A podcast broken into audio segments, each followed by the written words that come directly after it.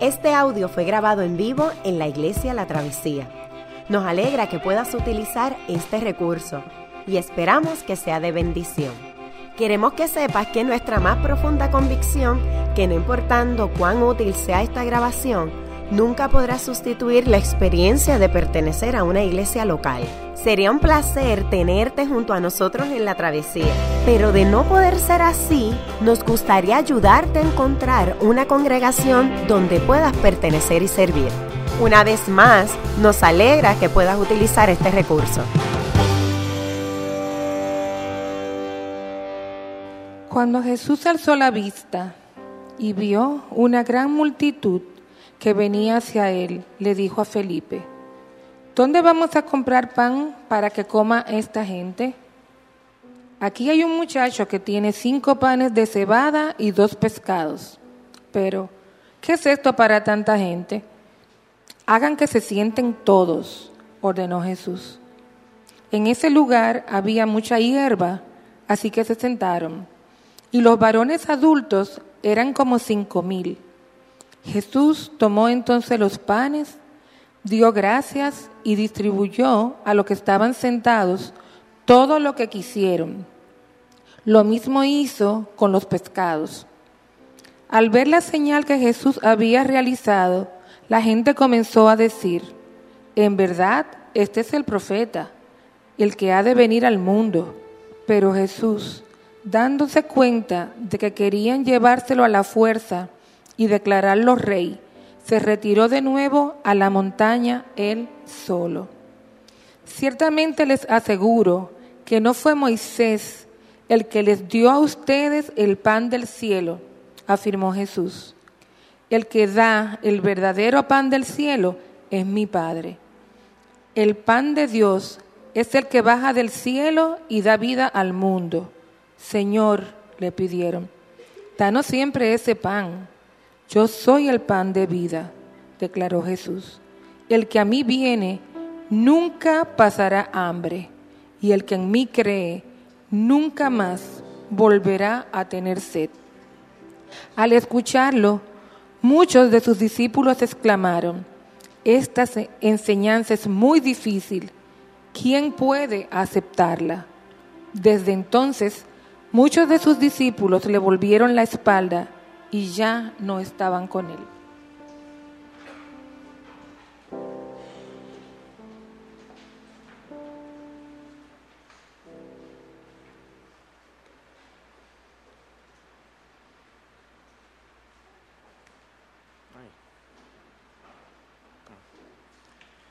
Mi nombre es José Elías, ¿me escuchan?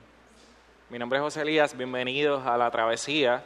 Eh, soy parte del staff que trabaja aquí en, la iglesia. Y hoy comenzamos una serie de sermones llamada Yo Soy, Jesús en sus propias palabras. Las pasadas seis semanas estuvimos en una serie de predicaciones sobre los primeros seis capítulos del libro de Éxodo en el Viejo Testamento. Y allí vimos que cuando Moisés eh, tiene esta experiencia en la que se encuentra con una zarza ardiente y se encuentra con Dios, Dios se introduce a sí mismo con el nombre de yo soy. Moisés le pregunta, y si me preguntan quién me ha enviado a, liberar, a, liberarlo, yo, eh, ¿qué les voy a decir? Y Dios le dice, dile, yo soy. Que es algo así como decir, yo soy el que soy, yo soy completo en mí mismo. Eh, y lo que vamos a comenzar a ver en estas próximas semanas es que siglos, eh, cientos de años después, Dios mismo se hace carne en la persona de Jesucristo y un elemento significativo de uno de los relatos de su ministerio, que es el Evangelio de Juan, es la manera en que también Jesús se identifica a sí mismo con este yo soy. Jesús dice cosas como, antes de que Abraham fuera, yo soy. Y, hace estas declaraciones sobre, sobre, sí mismo diciendo, yo soy, yo soy ese mismo Dios. Eh, y varios de estos yo soy van seguidos en el Evangelio de Juan por una serie de declaraciones conocidas como los yo soy de Jesús. Jesús dice, yo soy la luz del mundo, yo soy la resurrección y la vida, yo soy el buen pastor, yo soy la vid verdadera. Y precisamente de eso vamos a estar hablando las próximas semanas. ¿Quién dijo ser Jesús? Y hoy vamos a hablar de uno de estos yo soy. Es cuando Jesús dice en Juan capítulo 6, yo soy el pan de vida. No sé cuántos han, visto la película Saving Private Ryan. Y esta película eh, es una película de 1998 que se desarrolla en, en la Segunda Guerra Mundial. La película trata sobre un capitán del ejército de Estados Unidos, interpretada por, interpretado por Tom Hanks, y él y su escuadrón, a quienes se le asigna la misión de buscar a un soldado llamado Francis Ryan, que ha perdido a tres hermanos en la guerra y debe ser devuelto a su familia, ya que sería el único sobreviviente, sobreviviente que le quedaría a su, a su madre. Y en un momento de la película, eh, después que ha muerto media humanidad tratando de encontrar a este soldado que está bien adentrado en el frente de la batalla, y perdonen el spoiler, realmente si, no lo han visto en 20 años, pues no, puedo hacer nada. Eh, pero van a buscarlo están bien adentrados al frente de la batalla y el capitán Tom Hanks eh, le dice a Ryan, cuando lo encuentra, le dice, vive una vida que valga la pena todo este esfuerzo. Y al final de la película nos encontramos en un momento que hay un hombre viejo, que es Ryan, que años después está visitando la tumba de este capitán con su familia, y Ryan le pregunta a su esposa como algo así como, dime si yo he vivido una buena vida.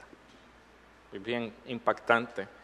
Eh, y yo recuerdo haber visto esta escena y haber deseado algo así como, según uno va madurando, ay Dios mío, según uno, según uno va madurando, eh, se va dando cuenta Ok, espérate, me perdí aquí. Ok, según uno va madurando, también crece en uno ese temor a, desperdiciar su vida. Eso es lo que quería decir. Eh, y la declaración que Jesús hace en este pasaje sobre quién es Él, trata con ese sentimiento en el corazón humano de vivir bien la vida.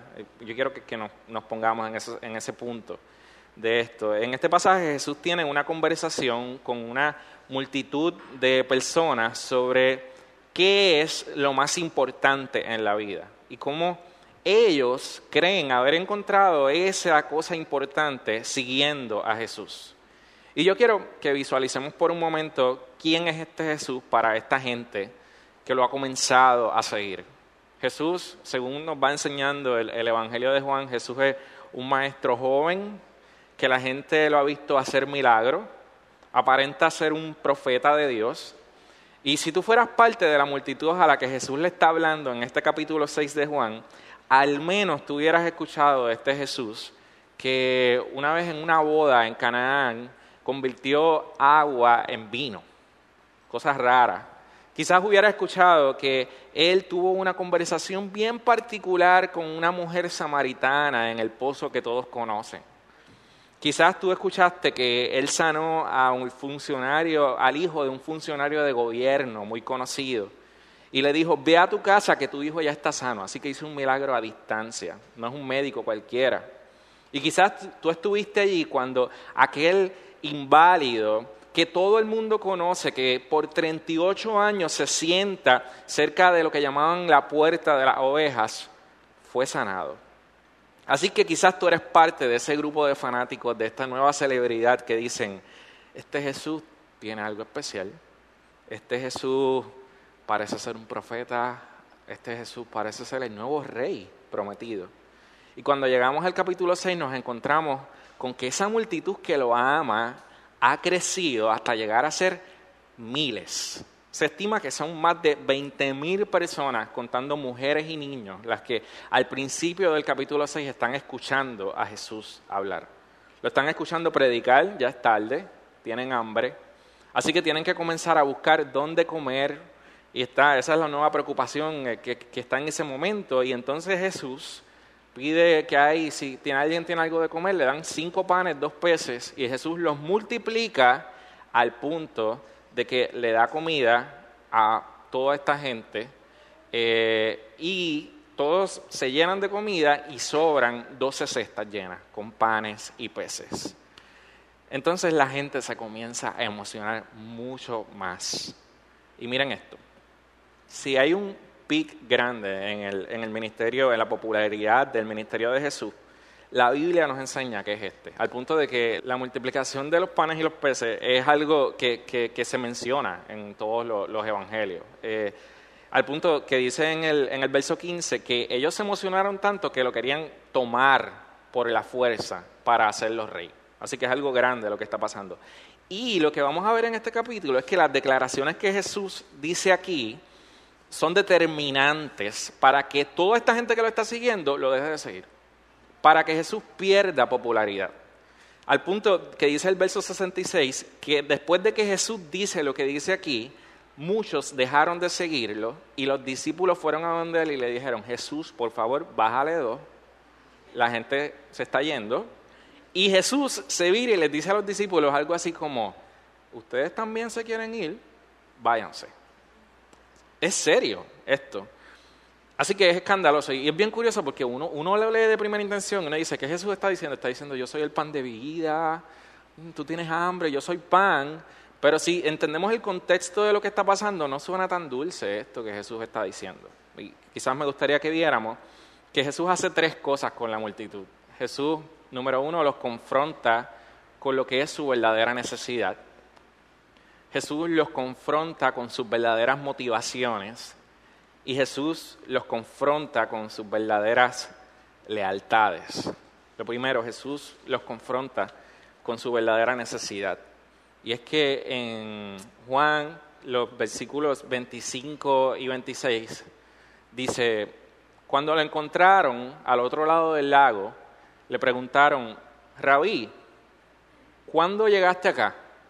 Y él les responde, ciertamente les aseguro que ustedes me buscan no porque han visto señales, sino porque comieron pan hasta llenarse. Y, este verso suena como, como cuando tú dices, ¿qué pasó aquí? Llegué a mitad de la película, no entiendo la conversación, no entiendo el contexto. Y este es el, contexto de lo que está pasando aquí. Y, está precisamente en el libro de Éxodo que estuvimos estudiando las pasadas semanas. Y es que el pueblo de Dios en el, en el libro de Éxodo nos relata cómo estuvo en esclavitud en Egipto. El pueblo de Dios estaban bien mal en Egipto, eran esclavos y clamaron a Dios porque Dios los liberara. Y subió a Dios el clamor de ellos, como dice en el capítulo 3 del libro de Éxodo. Y Dios hizo salir al pueblo de Egipto por medio de Moisés. El pueblo sale, cruzan las aguas del Mar Rojo, comienza a caminar por el desierto. En el capítulo 15 del libro de eso nos muestra lo que es el cántico de Moisés y es una alabanza a Dios diciendo, Dios tú nos liberaste de todo esto. Pero cuando llega el capítulo 16 nos encontramos con que el pueblo dice, mira, en, en Egipto se comía mejor, aquí en el desierto no hay nada que comer y se levantan casi contra Moisés. Así que Moisés le pide a Dios y Dios le envía lo que es un pan del cielo llamado maná. Y no una vez envía maná, sino que todos los días, por 40 años, llueve comida. Y los viernes envían comida para el viernes y el sábado, para que el sábado no se tengan que levantar a buscar comida y puedan descansar. Así que eh, todos los días se levantan, abren la boca y cabe un bollo de pan del cielo pero ya para el tiempo de Jesús, alrededor de 1300 años después, en Juan han pasado cientos de años y hay personas que han profetizado que este Cristo que un día va a venir, cuando Cristo venga, ¿qué va a venir con él? Pan, maná 2.0, 360, 4DX, pan del cielo. ¿Y qué pasa al principio de este capítulo? Jesús multiplica los panes para 20.000 personas Así que ellos ven eso y dicen, esta es la señal que acompaña la venida del Mesías.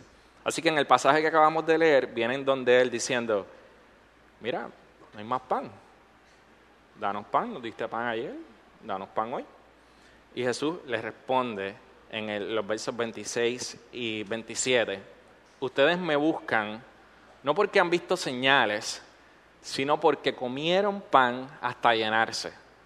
Trabajen pero no por la comida que es perecedera, sino por la que permanece para vida eterna, la cual les dará el Hijo del Hombre. Así que aquí es donde la cosa comienza a ponerse confusa para entender a Jesús. Jesús les dice, lo que ustedes creen que necesitan no es en realidad lo que ustedes necesitan. y les comienza a hablar sobre la vida eterna y el pan, pero que es un pan, pero es de vida, y ellos no entienden de lo que él está hablando. Y, hay algo particular aquí, es que en, griego se tienen varias palabras para hacer referencia a, la vida. Por ejemplo, se usa la palabra bios para hacer referencia a lo que es la, vida física. Por ejemplo, pues estás vivo, respiras, pues es, el bios. Pero también se usa otra palabra que es la palabra zoe, eh, que es la palabra para hacer referencia a una vida, a la vida que trasciende a la vida física, algo más que la vida física. Es como cuando hablamos de cómo te va en la vida. Cuando te preguntan cómo te va en la vida, no están hablando de si estás respirando o no estás respirando, es cómo, te va. Eh, es algo que trasciende la vida física. Y cuando, cuando, así cuando decimos, esto es vida. Y Jesús dice en el verso 27, trabajen no por la comida que es perecedera, sino por, para la vida eterna, para el Zoé. En otras palabras, Jesús les está diciendo, ustedes piensan que ustedes están muriendo de hambre, pero su hambre verdadera trasciende sus necesidades físicas. Ustedes piensan que lo que ustedes tienen es sed, pero realmente ustedes tienen una sed que trasciende su sed física. Su verdadera necesidad la están tratando de llenar con soluciones físicas, materiales, ideológicas que se desvanecen y no llegan a ningún lado. Ustedes están bien preocupados por su estómago, pero a mí me preocupa su corazón. Y tú y yo podemos tratar de reflexionar sobre nuestra vida el día de hoy y llegar a la conclusión de que hay cosas que no andan bien en nuestra vida. Pero la pregunta es eh, si nosotros podemos estar de acuerdo con Dios en que eso que no anda bien en nuestra vida es eso que Él dice que no anda bien en nuestra vida. Eh, mi papá es, médico, eh, se retiró hace, hace unos años y mi papá siempre cuenta que una de las experiencias más incómodas para él es tratar con pacientes que llegan a donde él diciendo, doctor, yo siento estos síntomas, eh, yo vi en la televisión que esto es porque yo estoy enfermo de esto, este es mi diagnóstico, así que yo necesito que usted me recete tal medicamento. Y él, mi papá es bien elegante en su forma de decir las cosas, pero él les dice algo así como, ¿Quién es el médico aquí? Y es que nosotros tenemos la tendencia a minimizar nuestros problemas y buscar una solución que nosotros podemos controlar y que nosotros podemos manejar de acuerdo a que, lo que para nosotros es conocido, lo que a nosotros nos conviene. La pregunta es, ¿nosotros podemos estar de acuerdo con Dios en que eso que no anda bien en nuestra vida es eso que Él dice que no anda bien en nuestra vida. Jesús confronta a esta gente con su verdadero problema. El verdadero problema en nuestra vida es que tú y yo buscamos saciarnos con comida perecedera y no con la comida que prevalece para vida eterna. Y lo segundo que Jesús hace es que los confronta con sus verdaderas motivaciones. Él les dice en el verso 35, yo soy el pan de vida, el que a mí viene nunca pasará hambre y el que en mí cree nunca más volverá a tener sed. Y es tan sencillo, y tan sencillo como suena esto, precisamente por lo sencillo que suena, es que la gente que está escuchando esto no, no puede bregar con lo que Jesús está diciendo. Porque Jesús les está diciendo algo así como, ¿ustedes creen que yo vine aquí a traerles pan. Yo vine aquí a hacer el pan. Yo no vine a proveerles soluciones para mejorar su vida. Yo vine a yo mismo ser su vida. Yo no soy un medio para que tú puedas obtener cosas que tú siempre has deseado. Obtenerme a mí es la vida que tú siempre has deseado. El que a mí viene nunca pasará hambre y el que en mí cree nunca más volverá a tener sed.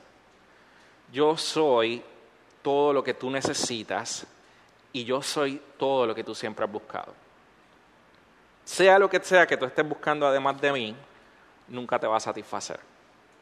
Y lo vemos en los versos 14 y 15, cuando él acaba de, multiplicar los panes y los peces.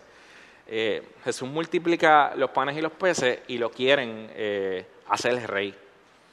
Y Jesús se, escabulle y se va a la montaña porque Jesús sabe que ellos lo están siguiendo no porque ellos quieran obedecerlo o porque ellos quieran hacerlo Señor de su vida, sino porque ellos quieren que Jesús les llene la barriga. D.A. Carson, que, fue profesor de Jules en, Chicago, él, él dice un comentario sobre Juan, él dice, la atención de ellos estaba centrada en el alimento y la victoria, no en el evento de la revelación divina del Hijo de Dios encarnado, no en el Hijo como el pan de vida, no en una realización integral de sus propias necesidades. Y uno pensaría que lo trágico del ministerio de Jesús es que siendo rey y siendo hijo de Dios, la gente no les reconociera como tal. Tú dirías, él, él se despojó de su gloria y vivió aquí y no lo reconocimos como rey. Pero la reflexión real a la que nos quiere llevar Juan en este pasaje es que la pregunta no es si Jesús quiere o no quiere ser reconocido como rey. La pregunta es qué tipo de lealtad está reclamando Jesús a los seguidores que lo están proclamando rey. ¿Queremos a un rey que supla nuestras necesidades o porque lo queremos a Él y solo a Él porque sabemos que Él y solo Él sabe qué es lo que necesitamos.